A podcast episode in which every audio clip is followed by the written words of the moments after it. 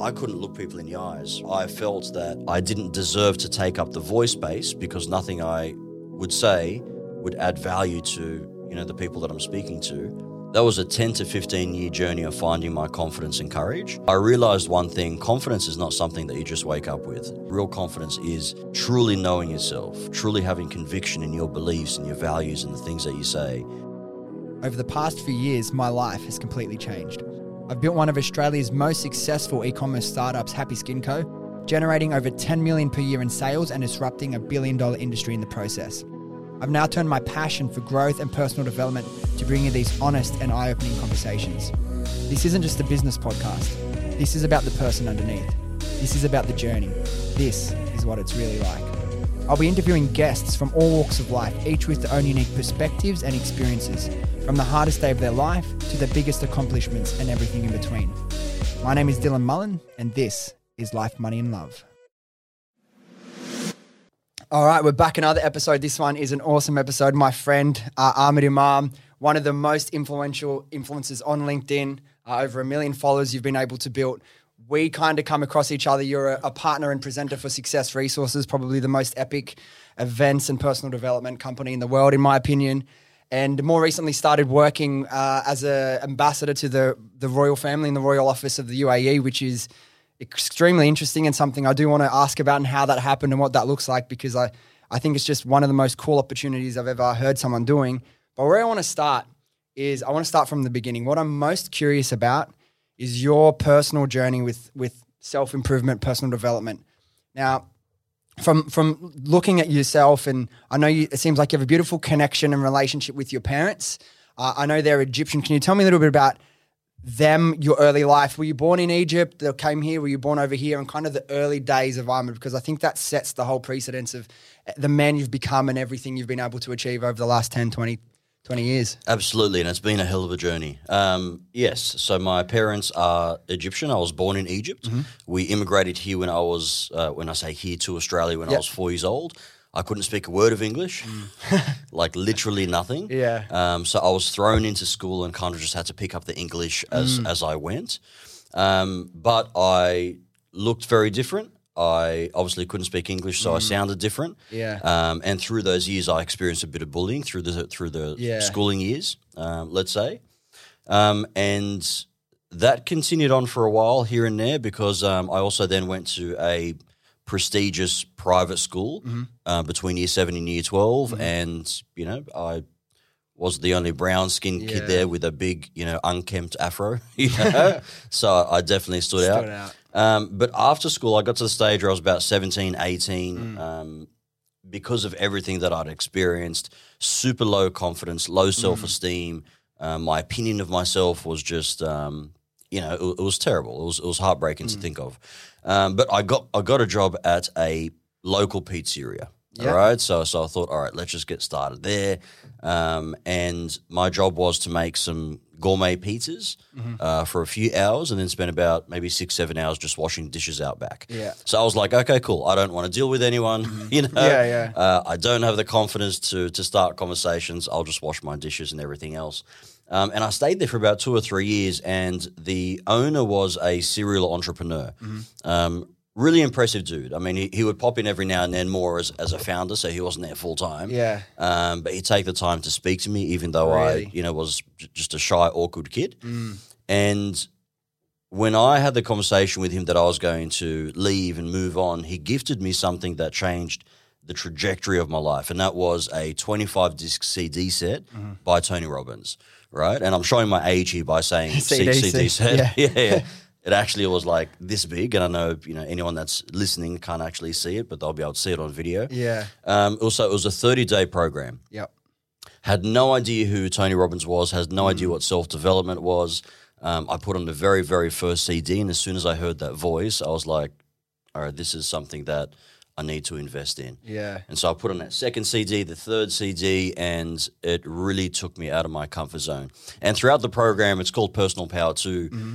They challenge you to do things to take you out of your comfort zone yeah. and to and to start to realize some of your goals. And so that's what I started to do to build my confidence and courage. I started to um, volunteer to MC weddings. Yeah. Um, I started to volunteer to do sales presentations, and by that time, I was in the sales industry.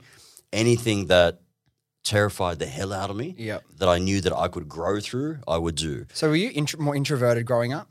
Oh, 100%. Uh, well, it was interesting. Like, I mean, between the ages of, let's say, um, I mean, as far as I can remember, let's say like three to maybe 5 um, I mean, I wasn't. Yeah. Um, and I think once I started school and I started taking on the opinions of others, it kind of just, you know, destroyed uh, my confidence and turned me into a bit of an introvert. Um, right now, though, I am what you would consider an ambivert, somewhere in between. Yep. You know, so I love to perform. I love to be on stage. Um, and then it gets to a stage where you hit that that introvert barrier, right? Yeah. Right. You might be at a party, and about two hours in, you're like, "All right, I think I got to go." yeah.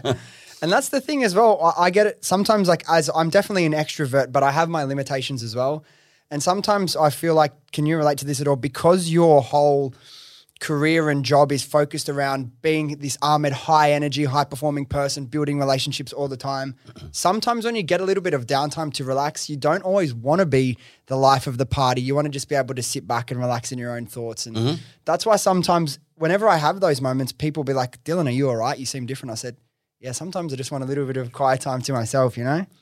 Yeah, no, I, I get that a lot. Like, I mean, some days, um, you know, people see me and they say, "What's what's wrong?" Yeah. I'm like, "What do you mean?" They're like, "You're not smiling." I'm like, "Yeah, I, I don't need to smile all the All the time, to time. to feel good, uh, but I definitely need my downtime and I need my alone time, and that is just that's me recharging the batteries. Yeah. that's all it is. So what I want to ask from from what you were just talking about there is, were you about 16, 17 when you got this CD set? Around something around there? I was about yeah, 17, 18. Now, before this came along and obviously was the catalyst to the big shift and change in the direction of your life, Yep. where did you see your future? What life did you envision for yourself before that moment? Um, I had no idea. I mean, I was completely lost. I mean, I was I was actually hanging around with the wrong crowd, um, and I was, you know, at that stage very much a follower. Um, so I mean, I, I would just, uh, you know, follow the wrong crowd, whatever they were doing. I got up to some, you know, Yeah. mischief and a lot of trouble. We don't Yeah. need to go into that detail. um, but what I did find is upon starting a sales job, which was literally just a call center job. Yep. Um, it was actually Coca Cola Amatil um, that I started, and I was literally calling up, um, you know, cafes and restaurants and seeing if they needed to, Yeah. you know, to stock up their fridges with Coke products. Yeah. Like that's Yeah. literally where I started. But for me, that was a big deal because Mm. I mean, it was speaking to strangers, um, having these conversations, and starting to build my confidence. And from there, I went to being a sales rep, door to door salesman. And I have to tell you, if you've ever been a door to door salesman, nothing will build your confidence and courage faster than doing that. Yeah. You know, like, I mean, we're talking about 98% of the doors that you knock in, you get rejected, and sometimes in an aggressive way.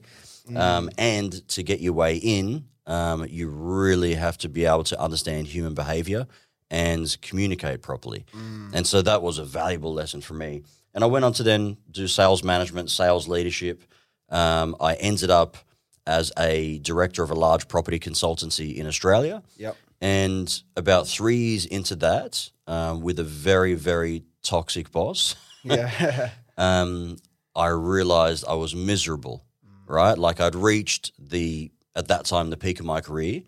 Um, and when I was younger, um, I guess to answer your question, I didn't know what I wanted to do, but I wanted to have a big title, Yeah. right? Like like director, CEO, and that kind of thing. It was all ego based, and so I got that. I you know I was the director of the of the state um, for that particular organization, Yeah. and I was miserable.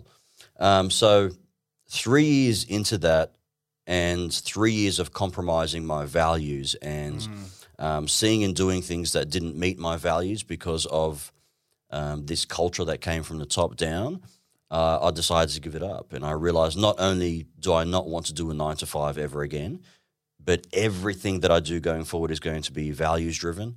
And every decision I make is going to be values driven, and every relationship I build and foster is going to be values driven. And that's how I've been living my life ever since.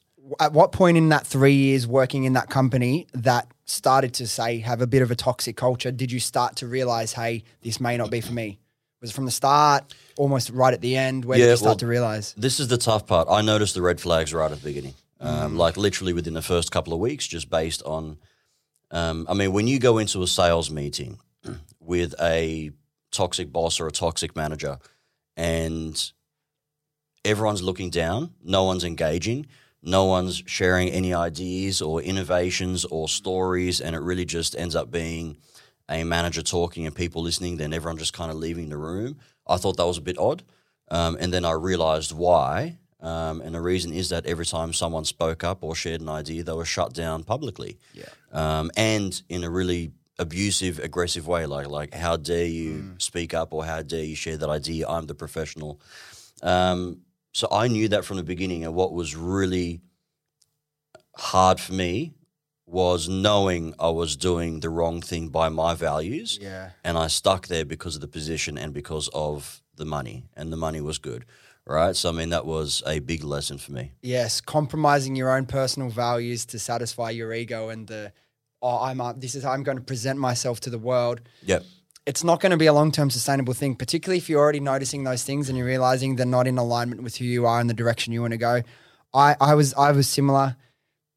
Growing up, I thought all I wanted to do was something cool, right? I wanted to be, I was smart in school. I'd got really good results. I wanted to be a lawyer because why? I wanted to wear a suit every day. I wanted to work in the city, drive a nice car, have a Rolex, go argue with people in court. Like that's what you think about when you're, you know, Yeah, 15, yeah. 16 year old guy. Yeah. And then I got there uh, to uni in like two weeks, in three weeks, I knew I hated it. So I, I didn't get a uni degree. I probably lasted three months in university before Yep. I I moved and just felt so much happier since. For me, I from that point said, I'm not going to do anything that's based on making money.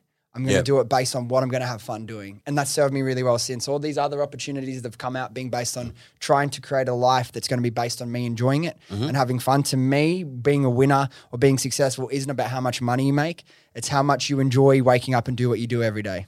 And it takes people a lot of time to realize that. So the fact that you realize that so early is a blessing. Yeah. Um, so I mean, I didn't realize that probably until after that moment where I was like, I'm going home every single day miserable, um, and that's now starting to affect my family. Yeah. It's starting to affect my own mental health, and for what?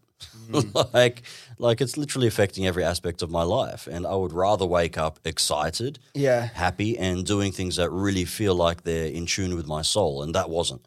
Well, that's probably something that I'd say a far majority of our listeners would, would be able to relate to being stuck in a position, a company, an industry that doesn't light them up and they do go home or they are looking at their watch. When's it five o'clock? When's it Friday? When's the weekend? Yep. What would your advice be to someone in that position? As someone who's been there and changed their life and been able to flourish and Um, I, I would say think about the things that light you up the most. Um, think about the things that give you the most energy. Um, and think about your natural gifts and talents and try and put them into alignment. Um, and once you've either written them down or given them some thought, then try and find a way to monetize it. Um, and there is always a way to monetize Yeah. it, right? It's called um, profitable happiness, right? Yeah. Right? You do what makes you happy and you find a way to make a profit out of it. For me, um, one thing I'd always loved, and it was always just a dream, was performing. yeah. Like I loved presenting, I loved hosting, um, I loved um, the idea of being on stage. Even as a shy, awkward kid, for some reason, that was always just a visualization that I had, um, and that never stopped. And so once I once I left this job, that is what I tried to follow. So I thought, all right. Um, I love self development. I spent a lot of time on it, and after the Tony Robbins CDs, I mean, I was a self development junkie, right? Yeah. Like, I mean, I mean, every seminar, um, every CD, podcast, I mean, you name it, I'd listen to it. yeah. Um, and so, and this is interesting. So I was following this gentleman on LinkedIn called uh, Michael Lane, which which I know you've met. and I think you've had on the show before. No, we haven't, but I will invite him on the show. Okay. Yeah, yeah, yeah, for sure. I love Michael. I've spent a lot of time talking to Michael, obviously. Traveled all Australia, US, uh, New York, London with him for the Gary Vee stuff. So Yeah, yeah. awesome. Legend. Love Michael Lane. Yeah, he's an amazing guy. Super, super generous with his time as well. Um, but I've been following him for a while, Yeah. right? And I'd seen all the amazing things that he's doing. He's bringing Tony Robbins to Australia, Gary Vee, Grant Cardone, you know, Robert Kiyosaki, Richard Branson, just amazing thought leaders. And these people were all mentors to yeah, me. Yeah. um, not in a physical sense, you know, reading their books, Absolutely. listening to them, everything else. Um, and so um, I reached out to him on LinkedIn and I said, look, I'd, I'd love to have a chat. Um, I think there's a way that we can potentially work together. Yeah. Um, and that some way that I can add value. Can I just have half an hour of your time? And I didn't really expect a response back, but he responded back probably, you know, the next day and he said, sure, let's have a quick chat. And so I was like super excited. I'm like, all right, I'm going to prepare like a pitch. Yeah. I'm, I'm going to wow him. I'm going to blow him away. I'm going to talk about all my strengths and what I can do. And so we got on a phone call and it literally went like this. I'm like, uh, Michael, how are you, mate? He's like, he's like, yeah, I'm great. I'm like, Michael, look, thank you so much for your time. Look, I- feel like I can add some serious value. And he goes, you know what, before you continue, I just want to let you know that I've been following you now for the last six months on LinkedIn. I've, I've seen the stuff that you're doing. I love it. Um, let's just get together and make something happen. Wow. And I was just like, wow. So I mean, I know that fast forwards a little bit Mm. into my um, my LinkedIn journey and the power of social media and the power of visibility and the power of putting yourself out there. Yeah. But when you can get to a stage where you don't need to show you show your resume Yeah. or talk to your resume because people can see you and understand you and, Mm. and realize what your values are and your mannerisms, you know, how you operate, how you treat people, that's a beautiful thing. Yeah, Let, let's let's get into that journey from that point that you realized you were going to to to leave um, the property space. What were your next steps from there? How did you get into Yeah. this? Where did you go? So my very next steps were to well, probably about a year prior to leaving the property space, I jumped on LinkedIn and experimented. Right, um, nearly every professional um, that I'd noticed in that space was using the platform to some extent. Yep. Um, to try and you know build connections or, or generate leads, and so I thought I'd give it a shot. Um, and so I was on there, um, and it took me about a month to post my first piece of content, um, and it took me about an hour to record maybe a forty a forty second video. Right? Yeah. Like I was super self conscious, never done it before. I sat in my car, I picked up my phone, held it horizontally, pressed record, and just started speaking. You know, Yeah. and I, I'd then watch it back, and I'd be like, No. God, I don't like that. Look, my, my nose looked too big. I don't like the lighting. Um, I don't like the way I started there. And that went on and on and on and on until after an hour, I was like, all right, I think done is better than perfect. I'm just going to post this thing, see where it goes. Um, it got maybe 180 views, uh, which at the time I was happy with. Yeah, Right, first, first post. There you go. Right, it's my first post. When I- was this? What year that you first Thi- started? I started in, in October of 2018. So, I mean, I would have posted this maybe November Mm. of 2018. Um, and so those 180, 83 views, which, you know, if I got that now, I'd probably nick myself. you know, but that motivated me to continue and, Big and win. start getting a bit more creative. Yeah. And so that's what I did. And I did something on the platform that at the time not many people were doing. Mm-hmm. Right. At that time, the, the content was um, very serious. People were showing Mm. up as their, their professional personas, um, you know, the professional characters, and everyone's got one. Um, and I decided to do things differently because one thing that I genuinely believe is that I genuinely believe in in being real and not perfect. And so that's the way I wanted to show up from the beginning. And so I decided to put out things that were just very different. Yeah. Um, I mean, I call it edutainment, you know, educating people in an entertaining way. Yeah. But I also pull, put out um, very vulnerable and personal stories. Mm. You know, stuff that, you know, like that you and I would talk about today. And no one was doing that, Mm. right? Like everyone was trying to put their best foot forward and, um, you know, just trying to measure each other's egos and status and titles and some of the headlines that you see would be hilarious and exaggerated. Yeah. I mean, that's that's where it was at. Well, that's probably why you were able to grow so fast because same thing on Instagram back in like four years ago when we started on Instagram. It was all your photos wanted to be perfectly lit, best angles. You're never showing your pimples, your real personality. Yeah. There was never people like crying and saying, look, this is real. This is what people do. So you being at the start of that, you're probably a big part of that movement going forward. Yep. And what over a million followers in less than four years, that's incredible growth. Um, on that on LinkedIn, there's one question I wanted to ask you about a story. I believe it was one of the first things that went went viral for you. And it was when you shared one of those vulnerable stories. And it kind of goes back into what we were talking about before, being different and and and maybe not fitting in the way everyone else does on paper. Could you tell me the story about the experiment you did with your CVs and not hearing back and Uh, yes. dealing with that bit of discrimination? Was that just before you came over to the content creation? So Yeah, so that was probably the first piece of content that I put out where I decided that you know what I'm gonna just Be real. Um, yeah, I'm just gonna be super real. Put this out there. whatever happens, happens. Um, and so the story was, and, and I just recorded this over a two or three minute video. I was just sitting at my office desk, mm. put the camera in front of me, and, and just started speaking and telling the story. Um, and the story was a situation of me six years prior to that, where I was um, out of work for a short period of time and transitioning into a different career. And I was applying for different types of sales jobs through recruiters. And so I sent out about 20 to 30 resumes to recruiters, and I was sending, I was sending out resumes to jobs that were perfectly suited to my skill set, right? Like I wasn't I wasn't reaching for a director role when I was a sales rep, right? Like these were jobs that were within my, my skill set. And I got rejected from every single one. Like and, and these were jobs that I was perfectly capable of doing. Um, and so I was obviously deflated and confused by the whole thing. Mm-hmm. Um, like every single one. Like like I'm I'm talking not even a phone call or a first interview just you know that standard email that says you know thank Sorry. you blah blah blah um, thank you for your time. You know unfortunately not the right candidate. Um, so anyway i had a chat with a few friends and we had a bit of a laugh about it. Um, and then one of my friends suggested the fact that you know what if it was your name? I'm like i'm like what do you mean? He goes well you know what if they just looked at your name and just you know kind of filtered through the resume and, and moved it aside?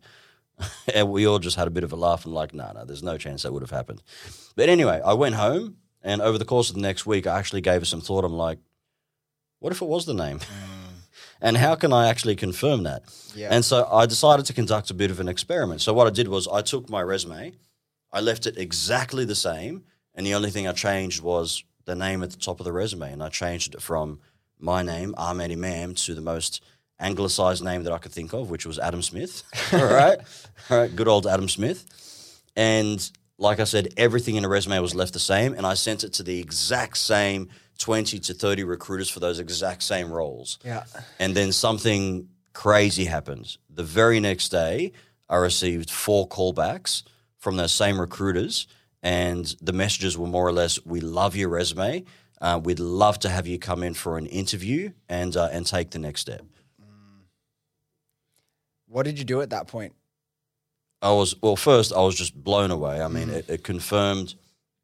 And look, I don't like using the word um, discrimination or racism. I think they're very, very strong words, and I think you should only use them in in such situ- in, in in in unique situations. I prefer to use the word bias, and I think there's all we all we all have a bias, and sometimes it's it's a sub subconscious bias, sometimes it's a conscious bias, and I think that's what it came down to. Um, obviously, I didn't take it further. Yeah. you know, um, but I was made very, very aware that you know that these things happen. Yeah. Was that a bit of a rude awakening for you back then? Um, it was, and it was, it was, more disappointing than than rude. Um, but I mean, I knew one thing: I wasn't going to change my name. Of course, yeah. and uh, I stayed at it, and uh, you know, eventually, I think probably about a month or two later, I found a great opportunity, which was a better opportunity than those others. But it was a very interesting experiment, and um, you know, these things happen. And and uh, that post that I put out, which was a video, was like I said, it was my well, I think it was my second or maybe third video, probably about two or three wow. months onto the platform, went insanely viral um, for LinkedIn standards. Right, yeah. we're talking about LinkedIn here. So I mean, I got um, 100,000 plus uh, views, um, and there was so much engagement. Um, and everyone from recruiters to job seekers to people that experience similar things, everyone was jumping into the comments saying, mm. I've either experienced this or you know, thank you so much for bringing this up. Um, I've been a recruiter and I've been in organizations where, yes, I've seen people actually filter based on names. Mm. And the reason is that so many resumes come through per day that you need some sort of filtering system. Um, and so all of these conversations were happening. And, and that, that one video was the catalyst that almost, you know, put me on the map mm. on, on LinkedIn. I think that's, it's so good that you shared that in multiple ways. But one other way that just hit me when you were speaking then – I think for the people that ha- had the subconscious bias, maybe seeing that piece of content may have realized, holy shit, maybe I do have one of those subconscious biases and realizes I don't like that and I don't want to be that person. So there's so many different ways that could have been beneficial. And there you had like an in, an instant community built. Were you were you nervous before posting that? You did, did you think it was going to become a big deal like it was? No, not at all. I, I was I mean I was super nervous and I didn't think it would become a big deal, mm. but I knew it was something that I just had to post. Um, and being very values driven and making commitments myself to be values driven. I just I knew I knew I just had to put that out there. And you're absolutely right. Like I mean, when you put out a piece of content like that, it's it puts your values onto a loudspeaker, right? And it gives people an opportunity to start to not only understand you on a much deeper level, uh, but then once they believe what you believe, you build a community. Mm. Not only a community, but sometimes you build raving fans because they anticipate your next pieces of content. They're like, oh, God, this guy is, is real. And so, like I said at the time, people weren't putting out pieces of content like that. Mm. They were mm. doing, um, you know, six tips on being a property developer yeah. and, uh, you know, um, how to best show up to work. And, you know, and I was putting out stories about, yeah. you know, some pretty controversial stuff. And so, and so, yeah, I, I think you're right. I think it gave people an opportunity to reflect on their own biases. And I believe we all have them. Mm-hmm. And in most cases, they are subconscious biases based on our conditioning and the way we were raised and our mm-hmm. experiences.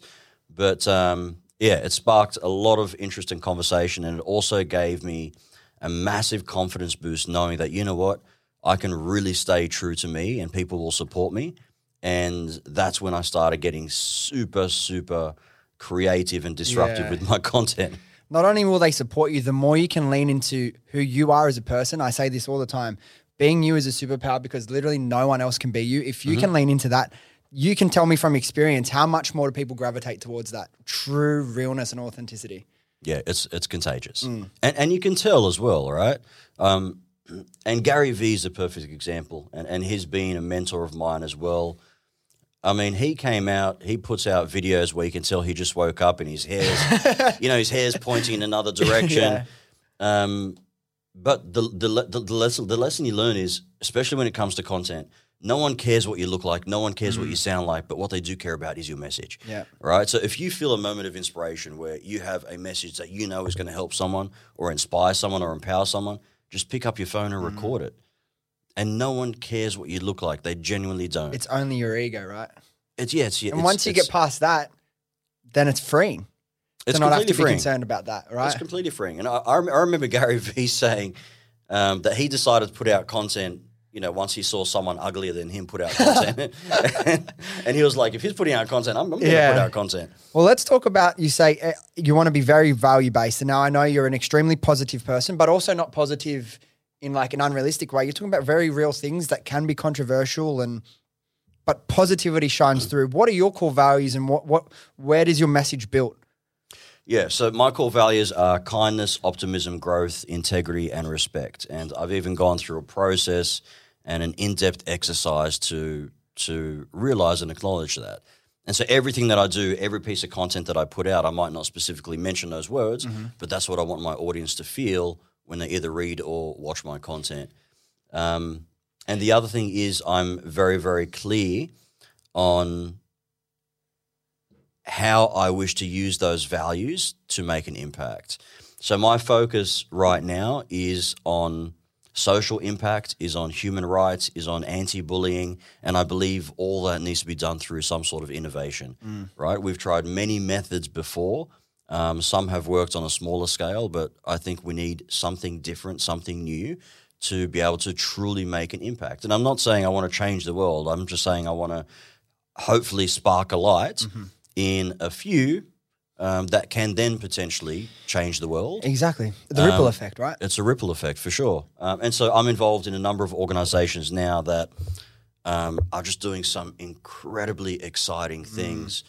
And in many different spaces. Everything from um, the metaverse and NFT space, mm. doing some really impactful stuff, to uh, some global organizations that are focused on putting together teams of experts to solve some of the world's biggest problems, um, and you know being involved in um, companies like Success Resources, where their yeah. focus is on educating people and giving people the opportunity to live better lives. And I truly believe that if you want to make the world a better place, you have to focus on yourself first, right? Yes. You make yourself better, and then you can then help make the world better. Mm-hmm. And so everything that I do, and I'm very proud that every single partnership and alliance and sponsorship everything that I have now ties into those values and ties into my mission of trying to make some sort of social impact through yeah. innovation.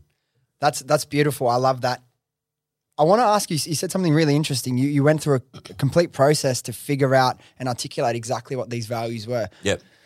How would you recommend someone that wants to really get in tune with their core values? How do they start trying to listen to themselves and figure out what their core values might be? Because mine might not be exactly the same as yours, might not be exactly the same as Joe's. Everyone may have slightly different core values. How would what advice would you give to someone to try and figure that out for themselves? Yes, I go, th- I go I go through this process with my clients. I mean, I have a business called the Executive Brand, and when people think of branding, they really just think of brand identity, mm. right? Logos and colors and you know and, and all, and all that superficial um, kind of stuff that you think about when you think about branding. For me, branding is far more in depth, right? I'm talking about brand fundamentals, brand strategy. What is your personal brand mission? What is your personal brand values? What is your personal brand story? What is your actual messaging? All of those things. And once you uncover that, the content creation piece becomes not only easy, but it's it's congruent with who you are. Mm. And so the process I go with in terms of them discovering their values, and and everyone innately knows them, um, yeah. but they might not just have complete clarity on them. Yeah. Like we innately know what is good and right and mm-hmm. what, what sits with us and what doesn't sit with us. Um, but actually putting it down on paper and articulating it is so powerful. So I'll have my clients and I've, I've got a template. I send them a list of 200 values. Yeah. Right? It could be everything from integrity to character to family, relationships, um, respect, whatever it might be. Mm-hmm. And um, if I'm in person with them, it's much much easier. We'll actually write down maybe a hundred of these values on post-it notes, and we'll post them all on the wall. And each post-it note has one value written on there. And I tell them to take away fifty of them that you just don't resonate with, okay. right? And and they'll pull off fifty, and then I'll go, okay, now I want you to narrow this down to twenty. So take away another thirty that you know really don't resonate with you, or um, they're not as powerful as some of the others. And they, and they do that.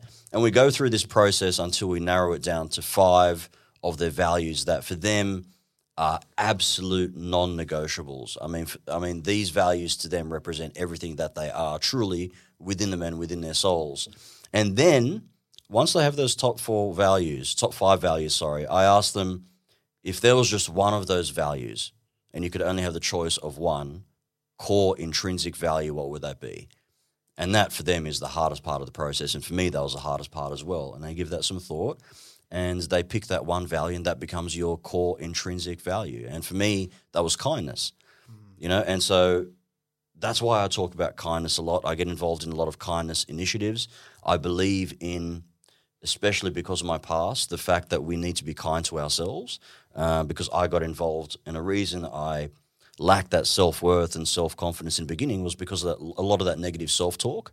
And the saddest thing about bullying, especially when you get bullied for a long time, is you start to believe the stuff that people tell you. Um, and that is heartbreaking, right? Um, but that's the process. And anyone that hasn't gone through that process, I highly, highly recommend you do that because once you get clarity on that, you actually get clarity on a very, very large part of you and where you are at this stage and, and what brought you to that stage. Because for you, once you have those values, you know that not only are they not non-negotiables, but that's what's going to govern every single decision that you make. Yes. Every single person that you meet, you're going to know whether or not they align with you. And for me, when I and I get I, I, I get approached a lot now. I'm very fortunate to get approached a lot by a lot of businesses uh, to have equity in their business, partnerships, brand ambassadorships, all of that kind of thing.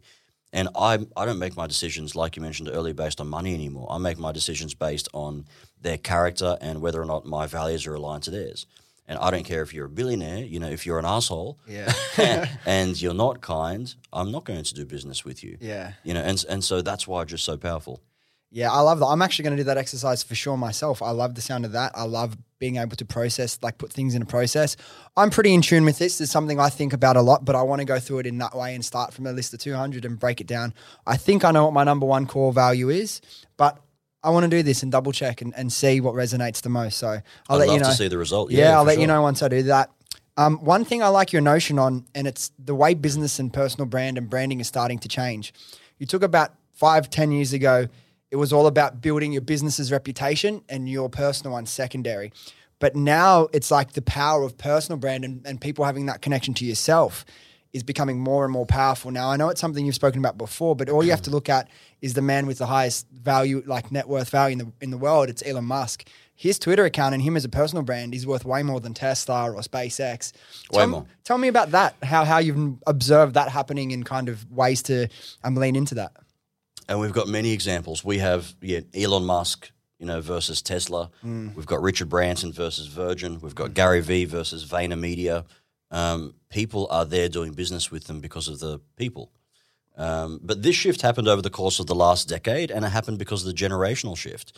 You know, and I'm talking about you know the change in the workplace between being at majority Gen Xers to now majority millennials. Millennials are different because they are more highly values driven than than the Gen Xers are, in my opinion. And of course, this is a blanket statement. Of course, yeah. I know many Gen Xers that are completely values driven, but for the most part, millennials, especially younger millennials, and now Gen Z to a larger degree, they would only be involved or work for a business that has some sort of um, um, some sort of higher place or some sort of higher agenda to give back to the world, um, and a strong set of values and clarity on those values, um, which is which is super super important. But to go to your point about personal branding, because of that shift, they're now gravitating towards the values and the characters of the people that run those businesses, as opposed to the businesses themselves. And so that's why it's super important. The other thing is trust. You know, trust takes a long time to build, and unfortunately, because of you know being saturated with so much pieces of business content over the last few decades, people don't trust businesses anymore. They don't trust marketing anymore. We know that perception is reality, and marketing is more or less perception. And look, I come from the branding and marketing space. So I'm, you know, Yeah. this is tru- this is truth you can take anything and make it a perception. And that's what we're seeing on social media right now, Yeah. um, which is why I choose to show up as being real.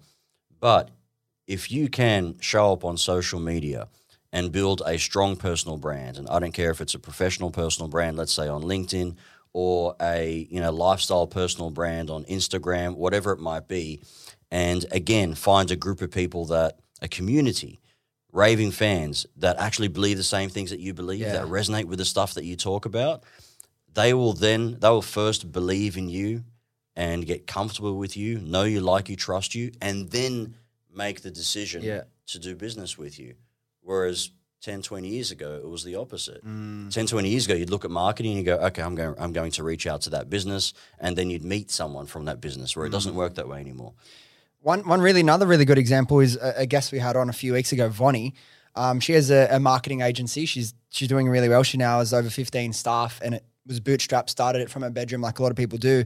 But she says every time she hires, every single person, like they'll get a lot of applications every time they open up uh, a role, and every single person that she hires says we wanted to work here because we watched your vlogs and seen what you like and seen just like what the how the team have meetings and that real and then I might only get a few hundred views on YouTube but every staff member wanted to join because they could see what she was like and what the culture of the office was like because she put her out herself you know It's, it's such a beautiful thing. And I'll give you so many more examples. Yeah.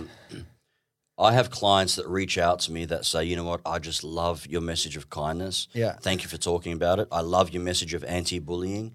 Um, you know, I love your message of integrity and that post that you put out. Um, can we jump on a call? I'd love to understand what it is that you do and see if we can work together. Like it literally just starts off from them having some affinity with who you are as a person and what you stand for and your beliefs. Like that's that's a powerful thing.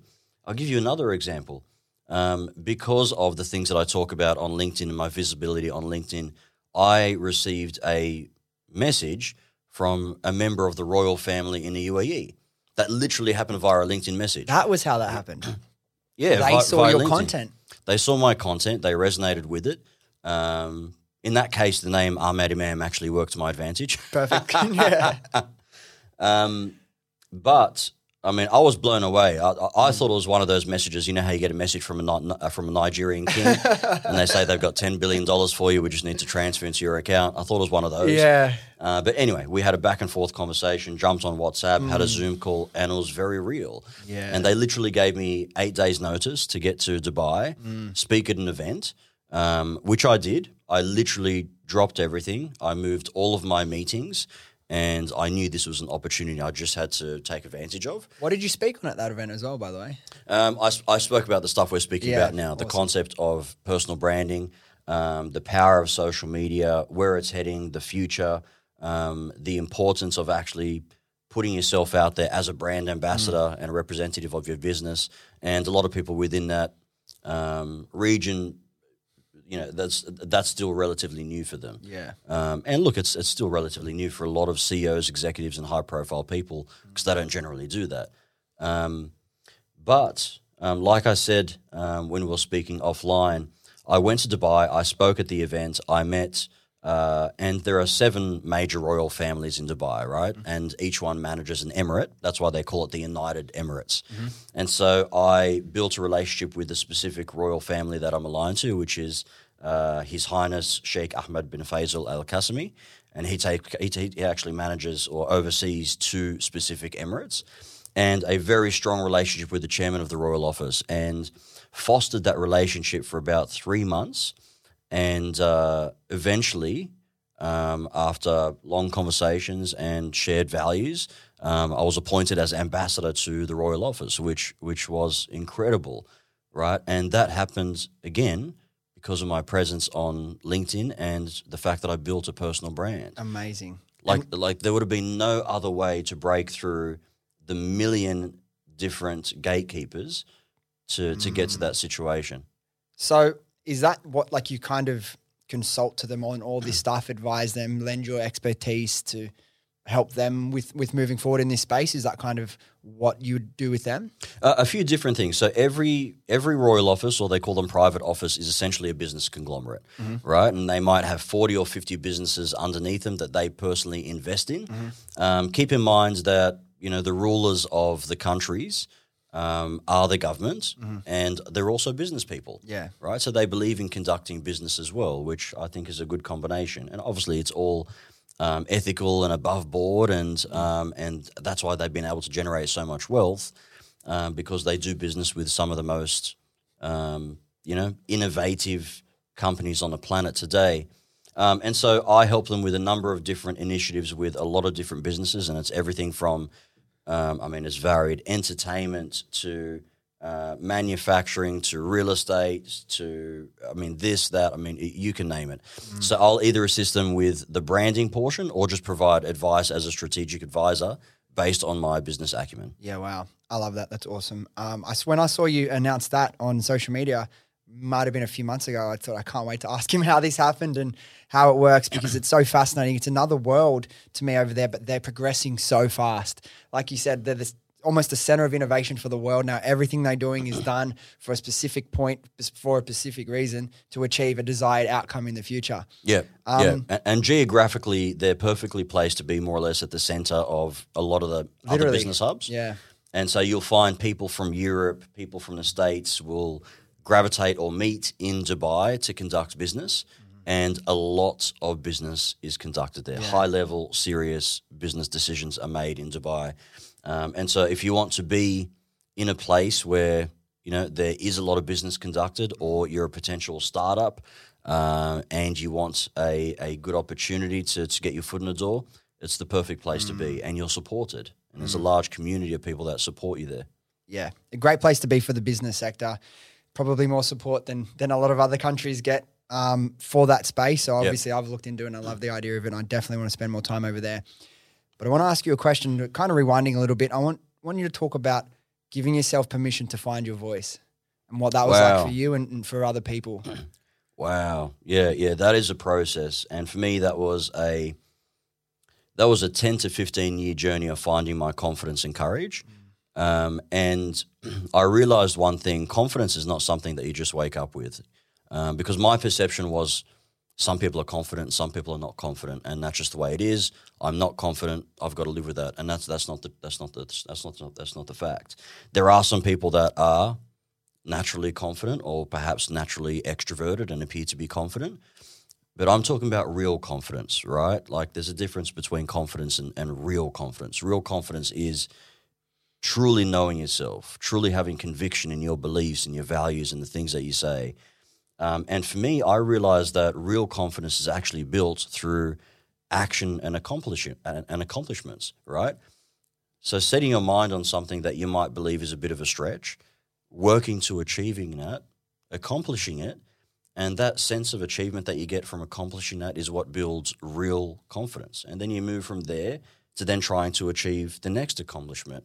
And so I did that over the process of 10 to 15 years and found that through the process of accomplishment, I built some real confidence. Mm. And I went from a place where I couldn't look people in the eyes, right, when I was speaking to them, right? And I felt that I didn't deserve to take up the voice space because nothing I would say would add value to, you know, the people that I'm speaking to to now being in a position where I can speak with confidence and conviction in front of crowds of thousands mm. and tell my story with complete vulnerability, um, a you know complete lack of ego, and speak my message. You know, so it's a process of building real confidence. And again, I want to reinforce the fact that there is a difference between confidence and real confidence, and real confidence happens through accomplishment and truly, truly knowing who you are. Mm-hmm. So building it's like step by step block by block building your confidence up there's no overnight fix that you can wake up one day and be no and look if there is an overnight fix it's, it's temporary yeah right um, and i'll give you an example look i, I love tony robbins he was my very first mentor mm. you go to a tony robbins event like let's say unleash the power within for four days for the next three days you are super confident and energetic, you want to take on the world. But yeah. if you don't maintain and implement some of the things that he recommends that you implement, it drifts away. And then you go back to your normal self. And so you have to maintain momentum of um, challenging yourself and continuing to accomplishing and continue to accomplish things. For me, my confidence I feel like I've always been a, a, quite a naturally confident person, but I, I there's a lot of things that I feel like built my, my confidence through my childhood. Like I grew up with my my mum and my grandparents being surrounded by so much love and positivity. Yeah. I had that as a child. Yeah. And then moving into school, like I said, I when we before we were on air, I actually was quite good in school. I got good results. So now just thinking back relating it to what you just said that's why my confidence was built all the way through school because it was accomplishment by achievement every time I'd be first, first, second, and I would start to believe that I'm going to come first, and I'd say that I'm going to do it, and then as I would know it and and and say these things out loud, and as I would achieve it more, it would build and build and build. But now, if I take a step back and think to me why I have my type of confidence, and I think it really truly believe 100% of my being that it's real confidence, mm-hmm. is because none of that shit anymore. That's mm-hmm. not what it is anymore for me. That was part of me building it, but now it's knowing who I really am. Yeah and what my purpose is and what I'm here to achieve. And none of that stuff even matters anymore. And that's more powerful than anything else, right? Um, accomplishment is so very important. And, mm-hmm. and that's something that I learned um, through a very, very long process of um, failures and mistakes mm. and doing a lot of stupid things and saying a lot of stupid things um, and building wisdom and understanding what's important to me and my values and everything else, like I've mentioned earlier. Um, but it takes action and it yeah. takes you jumping out of your comfort zone. And I know it sounds cliche, but actually accomplishing things that are a slightly a stretch to what you think you might be able to accomplish, yeah. right?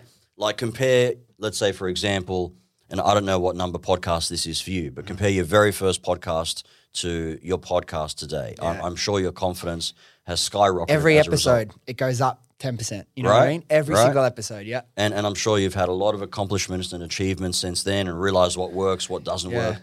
That's how confidence is built. And mm. unfortunately, it's not an overnight thing, it's a process. Yeah. And that process is the journey of life and it continues on forever.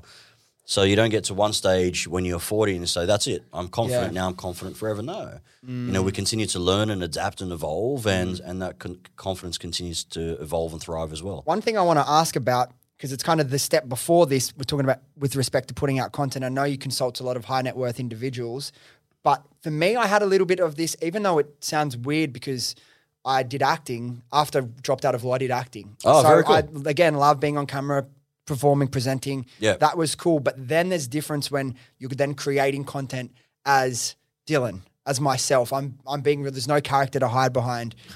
now, one of the biggest hurdles for a lot of people that want to start putting out content is overcoming the fear associated with creating that content. Yeah. What advice do you have in people to overcome that so they can get started and then remain consistent?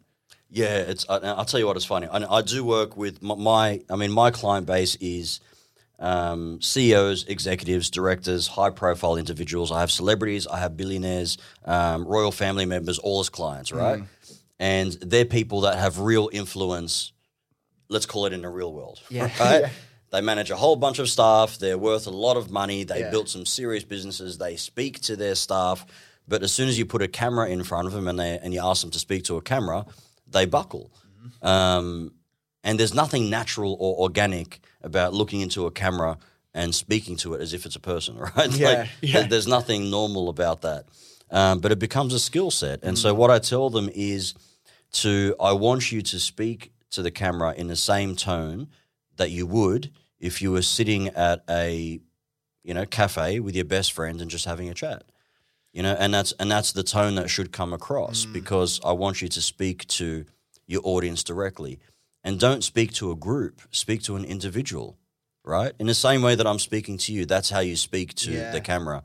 And the other thing is, especially for the intellectuals, and a lot of these, um, especially very, very highly successful, high profile people are intellectuals. They think that they're there to impress their colleagues. And so that they have to create a video that's a five minute video that, you know, speaks to all of their knowledge in 25 different points. And, and I have to remind them that you're not creating content for your colleagues. You're not trying to impress your colleagues. You're trying to create bite sized micro content for your audience and for people that would potentially want to use your product or service. You know, and so focus on just one thing. Every piece of content, you focus on giving one message or one lesson, and that's it. Yeah. And so when you simplify it that way, it becomes a lot easier and less overwhelming. But I mean, it's a process. Yeah. Um, but the other thing I will say is lean on your strengths. Like I've worked with a number of people that, despite how many times I put them in front of camera and given them tips, they just don't come across the right way. And if I feel that them coming across on camera, not being themselves, will compromise their business, then I'll mm. tell them to lean on their strengths. Yeah. And they may be incredible writers and be able to articulate themselves perfectly via writing. And there's ways to do that on social media, especially on LinkedIn, where you can write a text post or an article, or you can write a white paper, um, you know, uh, offline, for example.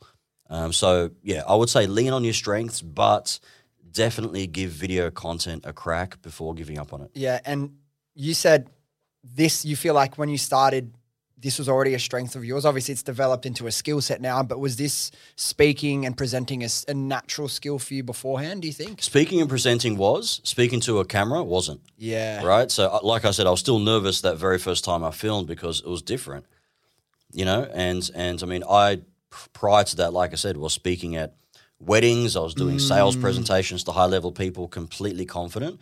And then when I was by myself and, and had a camera to my face, it was a completely different skill set that I realized. That's I honestly can relate to that so recently. Obviously, I did acting, and then I, you know, podcasts, fine.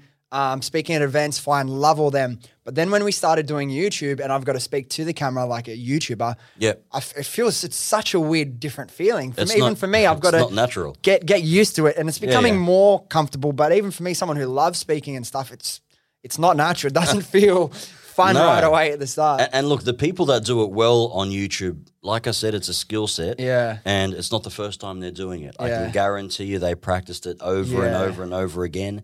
And, you know, you have the ability to edit it in such a way that you can take out those moments that might not be Yeah. ideal.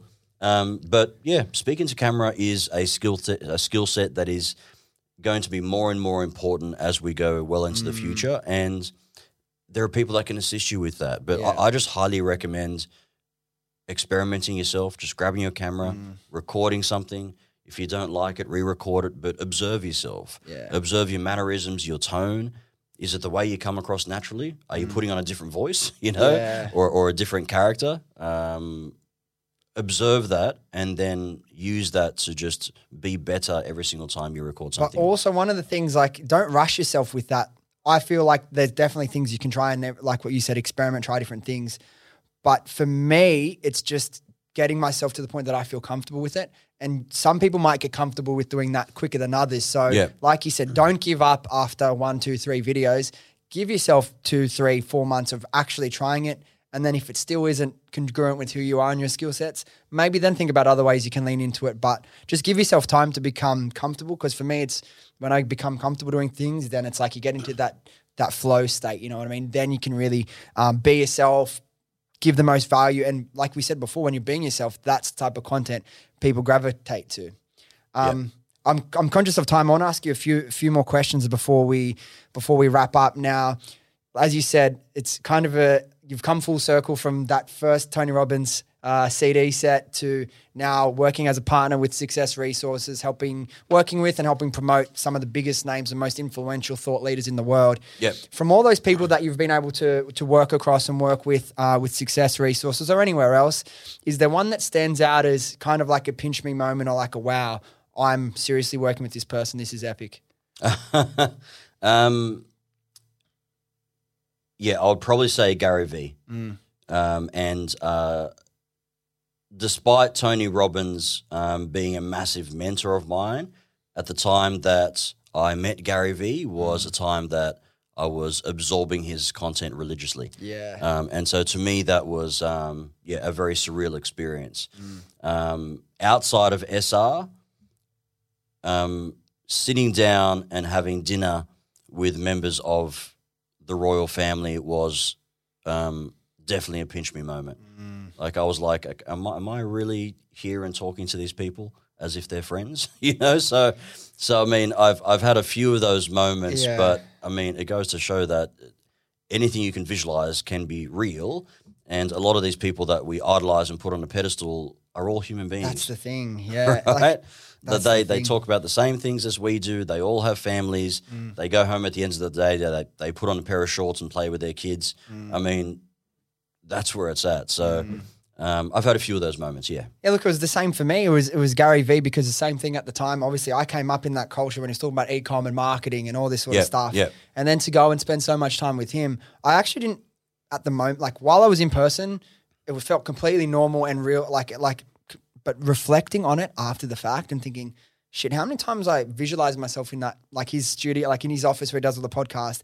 I'm like, wow, that just exactly Yeah. what you said. Anything you can visualize can become real. So Yeah. after that, and then sitting down having dinner, and I'm like, I didn't. It felt so natural and normal at the time, but to step back and reflect and like, wow, if you back yourself, you believe in yourself, and you work hard, and you do it the right way, then literally anything's possible. Oh, it's it's insane. Mm. It's insane. And, and look, sometimes I sit back and in gratitude just think about how far I've come.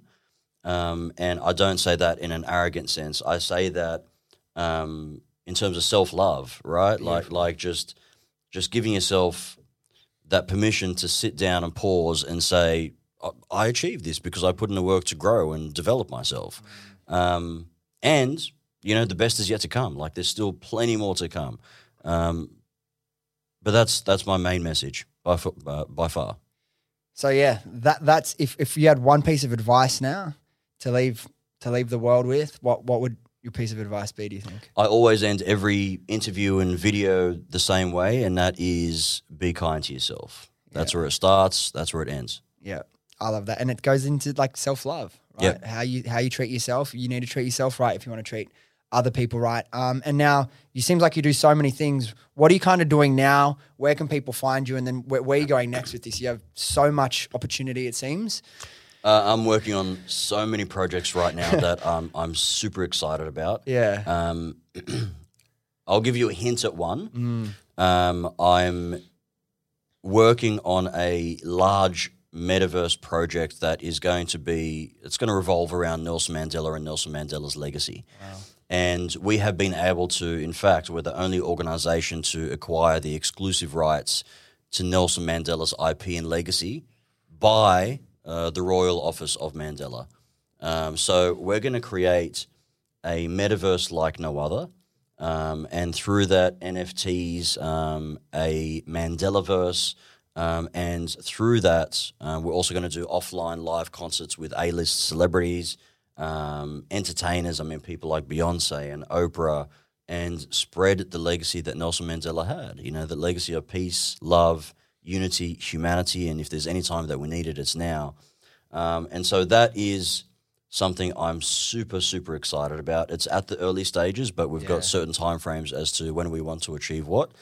Um, and I think the metaverse, in my opinion, within the, ne- within the next two years, I would say, is going to be the next big social media platform. For sure. That's where people are going to gather to connect, right? So if you don't understand what the metaverse is right now, I highly suggest that you do your research.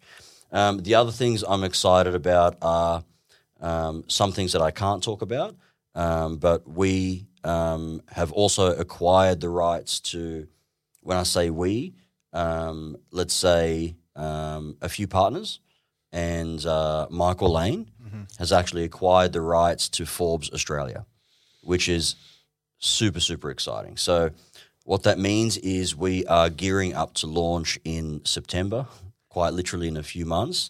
And I don't know when his podcast comes out, but I mean, yeah. by that time it might be very, very soon.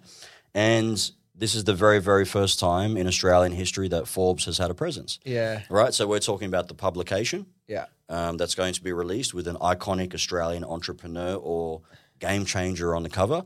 We're talking about, um, you know, uh, the online media itself.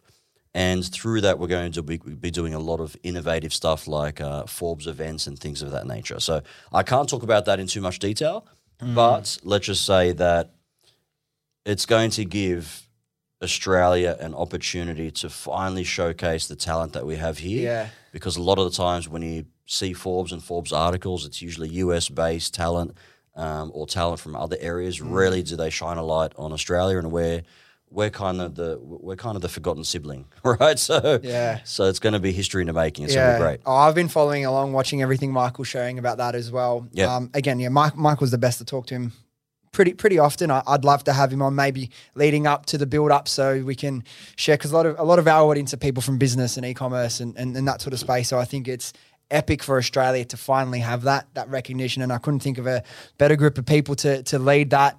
Uh, in Australia, I'm, I'm pumped. I'm, I'm, I'm, watching along. Don't worry, I'll, I'll, see all the content leading up to it. It's going to be um, very cool. Yeah, yeah, yeah, yeah, for sure. And um, for anyone that wants to look into your content, your message more, what's the best place to find you?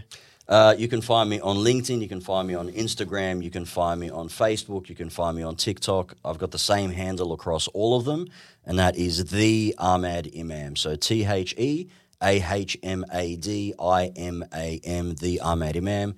Um, send me a message. I'm not one of those people that just ignores messages. I actually take the time to respond. Um, just give me some time. yeah, yeah. but I, I, I, will respond to you, and I'd love to have a chat and uh, and build some relationships. Epic. Again, thank you so much. I know you're an extremely busy man, and taking the time out to come in, I knew there was going to be so much value here, and there was, and we could go on for another hour easily. Yeah, uh, maybe another day. But um, thanks again, appreciate it, and I'll be watching the the Forbes and the Metaverse projects you have with a very close eye. So thank, thank you, you, mate. My pleasure. Cheers. All right, there we go. Thank you so much for listening.